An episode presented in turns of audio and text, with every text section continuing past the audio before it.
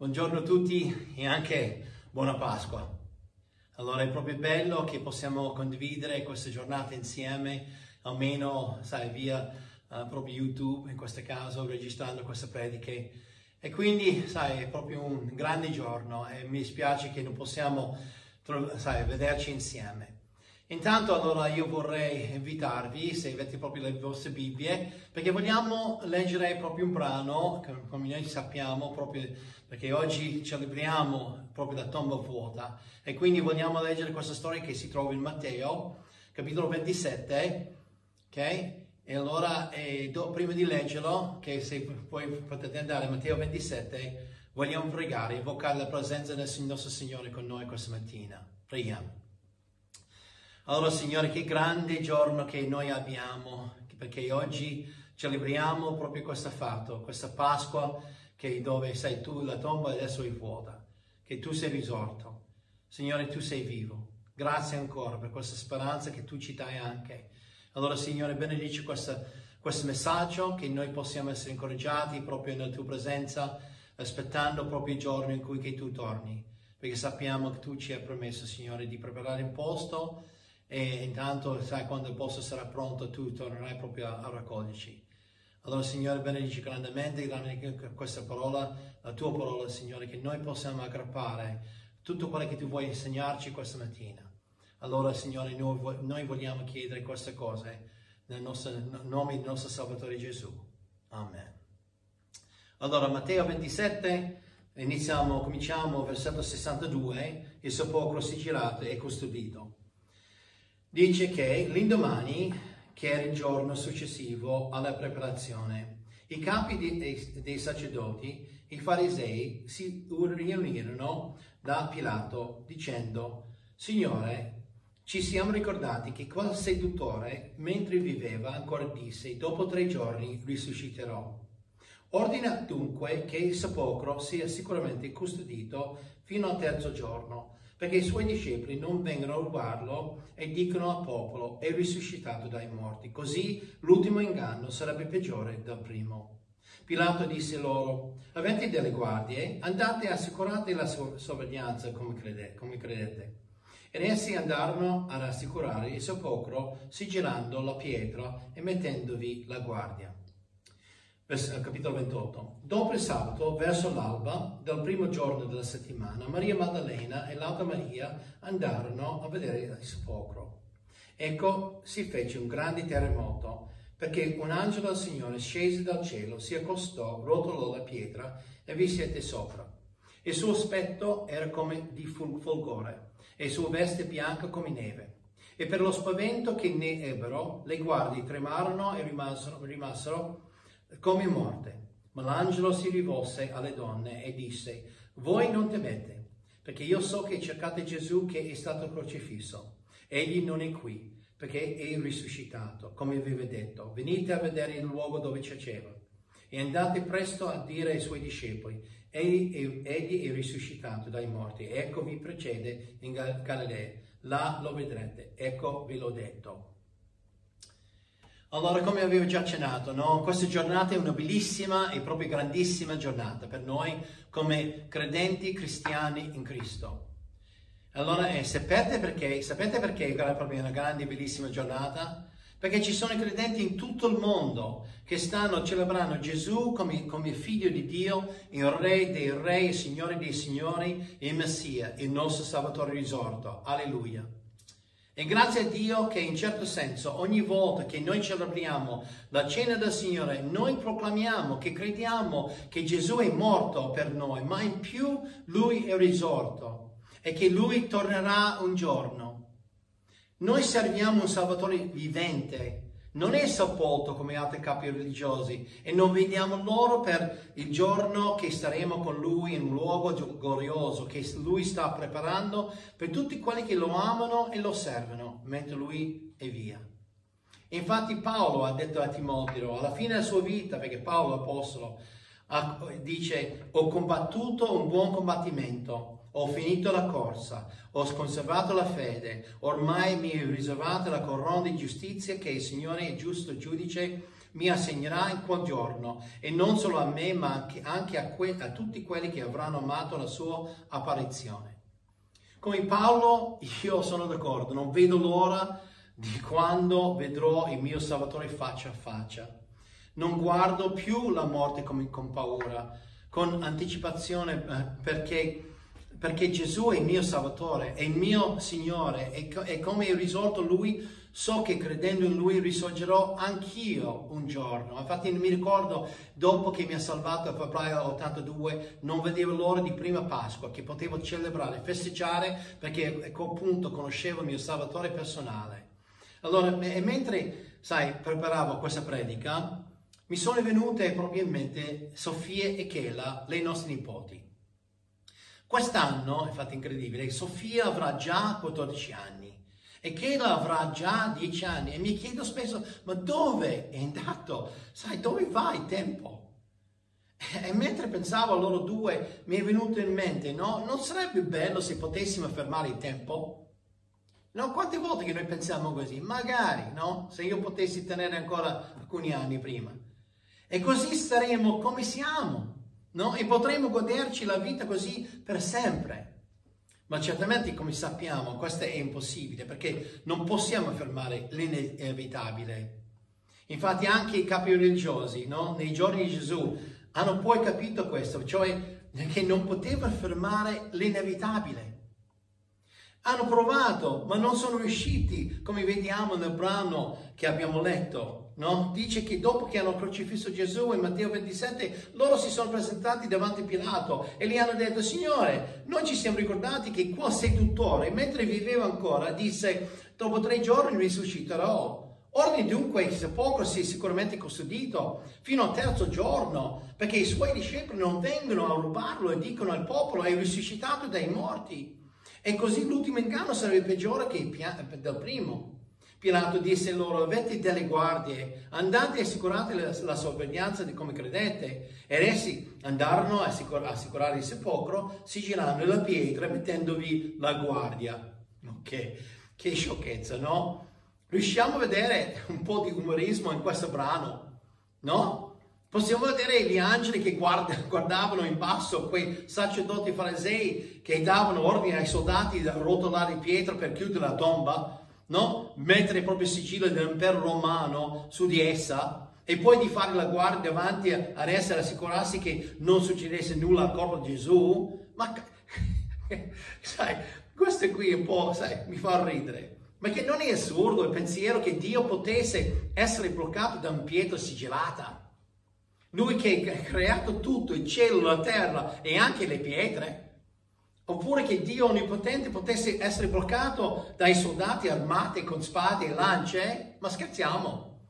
Infatti Matteo, Matteo continua a dire proprio in capitolo 28, no, ecco, si fece un gran terremoto, perché un angelo del Signore sceso dal cielo si accostò, rotolò la pietra e vi sedette sopra. E il suo aspetto era come dal fulgore e la sua veste bianche come neve e per lo spavento che ne ebbero le guardie tremarono, rimasero come morte. che scena!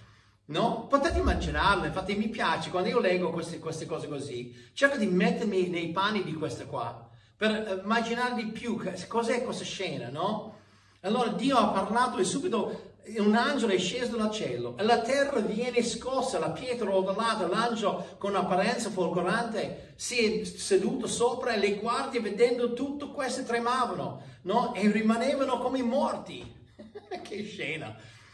La pietra è stata rotolata, la tomba è stata aperta, ma per lasciare Gesù uscire, domanda, eh? No, non di certo. Lui non ha avuto bisogno di rimuovere la pietra per uscire. Era, lui era già risorto. La pietra è stata rotolata via non per chi che era dentro a uscire, ma per chi che era fuori di entrare dentro e vedere che era vuota. Che lui non, non c'era più. I capi religiosi avevano cercato di bloccare l'inevitabile No, loro avevano provato a sigillare la tomba per assicurare che il figlio di Dio dovesse rimanere dentro, ma in nessun modo lo avrebbero potuto fermare. Sembra assurdo a noi oggi, no? guardando dietro, ma a noi che sappiamo che Gesù, che loro cercavano proprio di bloccarlo, ma è un'assurdità. Ma sapete una cosa? Ma sapete una cosa? Che non solo i non credenti, ma anche noi come credenti, quando noi mettiamo la fede in Lui, qualche volta cerchiamo di bloccare Gesù. Certamente non con una pietra, ma lo blocchiamo permettendogli di avere solo una piccola parte della nostra vita. Gli diciamo di non interferire, no? Troppo e di non cambiare troppo il modo in cui pensiamo, reagiamo oppure parliamo. Gli diciamo di stare lì nel suo angolo, di lasciarci il nostro spazio per vivere come vogliamo noi. E la cosa ci va bene così. Ma il problema con questa mentalità è che non considera che questa vita è una preparazione per l'eternità.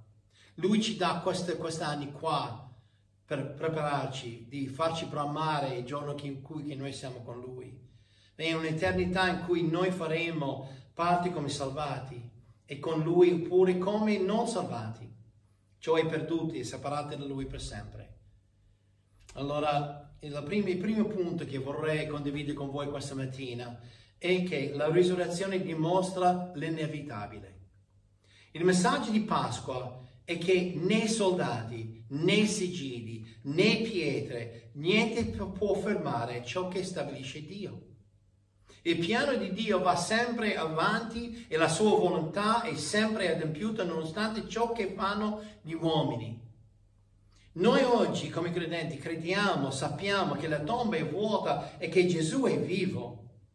Non ci siamo stati, ok? Il fatto è che non ci siamo stati e non l'abbiamo visto con i nostri occhi, ma con tutto il nostro cuore, con la fede, crediamo che Gesù è risorto. Non è necessario vederlo con i nostri occhi per crederlo, perché quella non è fede. Per esempio, no, la maggior parte di noi non ci siamo stati quando la seconda guerra mondiale è finita, ma crediamo e sappiamo che l'Italia alla fine ha vinto contro i tedeschi. Crediamo questo perché ci sono state delle persone come testimoni oculari. È stata ben registrata nella storia, anche ci sono i filmini, ci sono, sai, tante cose registrate. E nella stessa maniera noi crediamo e sappiamo che Gesù è risorto perché c'erano dei testimoni oculari, nella sua parola è proprio scritta. Per esempio un brano che Paolo ha scritto ai Corinzi, in 1 Corinzi 15, no, dal versetto 3 a 8, lui scrive così poiché vi ho prima di tutto trasmesso, come l'ho ricevuto anch'io, che Cristo morì per i nostri peccati, secondo le scritture, che fu seppellito, che è stato risuscitato il terzo giorno, secondo le scritture, che apparve a Cefa, poi ai dodici, poi apparve a, più di 500 fratelli in una volta, dei quali la maggior parte rimane ancora in vita e alcuni sono morti. Poi apparve a Giacomo, poi a tutti gli apostoli e l'ultimo di tutti apparve anche a me, come all'aborto. Allora c'erano testimoni oculari che hanno visto, erano testimoni che hanno visto proprio la risuscitazione, proprio come Gesù risorto. E quindi possiamo credere che Gesù è risorto perché persone affidabili l'avevano visto e l'hanno trasmesso. Quindi la nostra fede non è un salto nel buio, è proprio, affida- proprio affidata e proprio fondata. E un'altra prova che Gesù è risorto è che il nostro mondo oggi è grandemente diverso perché Gesù è vivo. Paolo ha detto ai Corinzi di nuovo, e se Cristo non è stato risuscitato, vana dunque è la nostra predicazione e vana pure è la vostra fede. Ci rendiamo conto che non ci saremmo collegati qui questa mattina se Gesù non fosse risorto. Se non ci sarebbero tutti i ministeri del mondo se Gesù non fosse risorto. C'è una, infatti c'è una vignetta, no? che fa vedere i due soldati romani davanti alla tomba, dopo che Gesù è risorto e la pietra è stata rotolata, no? E uno dei due era molto preoccupato perché sapeva che avevano fallito nel loro compito proprio di sorvegliare la tomba. Ma il secondo, cercando di rassicurare il primo, gli dice: Non preoccupatevi, tanto fra cento anni nessuno si ricorderà per più di quel, quello che è successo qua. Beh, sono passati più di duemila anni, eh, ragazzi, e direi che ci ricordiamo molto bene ancora. Eh? Gente in tutto il mondo per tutti questi anni si ricorda ancora che Gesù è risorto ed è vivo. In Lui il peccato e la morte sono stati sconfitti, conquistati, abbiamo la vittoria, alleluia, in Lui. Il nostro mondo oggi è diverso perché Gesù è vivo. Il secondo punto che voglio condividere con voi questa mattina è la risurrezione cambia il modo in cui vediamo la vita e la morte. Questo è bello, perché la morte di solito è sempre vista come una cosa brutta, triste, no? Ma quando Gesù parla della morte, almeno la morte di un credente, cioè per chi muore in Cristo, lui fa dei paragoni belli. Per esempio, paragona un credente che muore a una sposa, che finalmente arriva al suo sposo, che l'ama e la sta, sta aspettando e finalmente sono uniti per sempre. Dio parla della morte di un credente in Gesù come uno che finalmente arriva, arriva al banchetto preparato per lui. Come i banchetti sono, sono momenti di gioia, no? felicità, infatti non vediamo l'ora di nuovo che questo virus sai, uh, finisca, che noi potremmo trovarci di nuovo a tavolo perché non c'è niente più bello quando noi condividiamo la fratellanza, sai, il cibo, tutto quanto, la stessa cosa con i banchetti sono momenti di gioia, felicità, fratellanza, per chi che muore in Cristo sarà così e si ritroverà con lui e tutti i fratelli in fede e gioire e festeggiare tutti insieme per tutta l'eternità, ma che gioia, che bello, sai, di avere proprio questa banchetta che ci sta aspettando. E Dio dice che la morte per chi è credente e torna a Lui è come, è come uno che se ne torna a casa.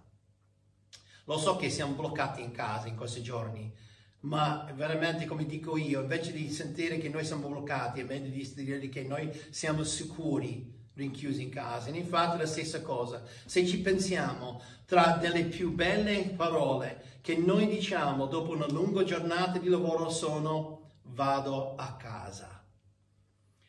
E non c'è niente come la casa dopo una lunga giornata perché la casa è il posto dove possiamo finalmente trovare riposo, giusto? E Dio ci dice che quando siamo in Cristo la morte è come tornare a casa, che bello, che noi saremo veramente a casa con maiuscola C. E Dio dice anche non solo queste altre tre cose, ma Dio dice che la morte è come la laurea. Infatti spesso scherzo quando parlo di un credente che è già morto, no? dicendo che veramente è stato promosso, laureato, perché lui è a casa. No? È, è grande quando ci rendiamo conto che quando siamo in Cristo tutti saremo dei laureati quando moriamo. Ma purtroppo dobbiamo tenere presente che non tutte le persone che muoiono saranno promosse. Quelli che muoiono senza Gesù non saranno laureati non avranno la gioia di essere uniti al loro sposo, non saranno invitati al banchetto a poter festeggiare con dei fratelli e godersi di ogni cosa buona e non troveranno, non troveranno pace e riposo come se tornassero a casa dopo tutto il travaglio della loro vita. Niente di tutto, anzi purtroppo troveranno l'opposto di tutto questo. E la in parte più triste è che sarà per loro la, la stessa scelta, la loro scelta. Perché capite che la salvezza Dio ci offre, rimane a noi di accettarla. Quindi la croce per alcuni è una benedizione, cioè quelli che scelgono di mettersi in ginocchio ai piedi della croce e accettare il sacrificio tramite proprio fatto lì tramite Gesù. Ma per alcuni la croce è una maledizione cioè quelli che scelgono di voltare le spalle in tutta la loro vita non accettando mai l'amore offerto gratuitamente che si trova alla croce.